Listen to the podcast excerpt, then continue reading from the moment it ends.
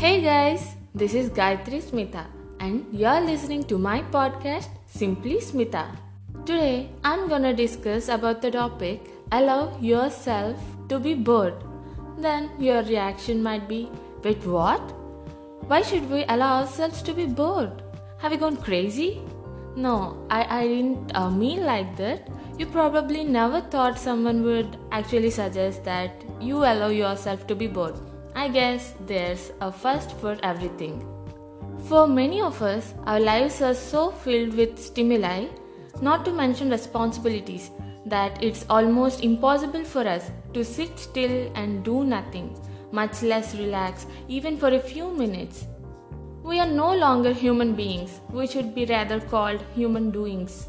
I was first exposed to the idea that occasional boredom can actually be good for me during these pandemic days. Before the pandemic, I used to be like uh, going to college, coming back to home, studying, having a little family time, and going back to college, and it was a daily routine. But when the pandemic started, it's like an unexpected and year full of holidays. Then I asked my dad, What should I do in these holidays? He responded by saying, What I'd like you to do is allow yourself to be bored. Do nothing. This is part of your life. At first, I thought he was kidding. Why on earth would I choose to be bored? I asked. He went on to explain that if you allow yourself to be bored, even for an hour or less, and don't fight it, the feelings of boredom will be replaced with feelings of peace. And after a little practice, you'll learn to relax. Much to my surprise, he was absolutely right. At first, I could barely stand it.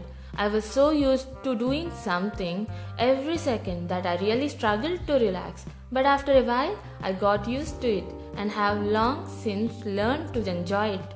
I'm not talking about hours of uh, idle time or laziness, but simply learning the art of relaxing, of just being rather than doing for a few minutes each day. There isn't a specific technique other than to consciously do nothing. Just sit still, perhaps look out the window and notice your thoughts and feelings. At first, you may get a little anxious, but each day it will get a little easier. The payback is tremendous. Much of our anxiety and inner struggle stems from our busy, overactive minds always needing something to entertain them, something to focus on, and always wondering what's next. While we are eating dinner, we'll wonder what's for the dessert. While eating dessert, we ponder what we should do afterward. After that evening, it's what should we do this weekend? After we've been out, we walk into the house and immediately turn on the television, pick up the phone, open a book, or start cleaning. It's almost as though we are frightened at the thought of not having something to do even for a minute. The beauty of doing nothing is that it teaches you to clear your mind and relax. It allows your mind the freedom to not know for a brief period of time. Just like your body, your mind needs an occasional break from its hectic routine. When you allow your mind to take a break, it comes back stronger, sharper, more focused, and creative. When you allow yourself to be bored, it takes an enormous amount of pressure off you to be performing and doing something every second of every day.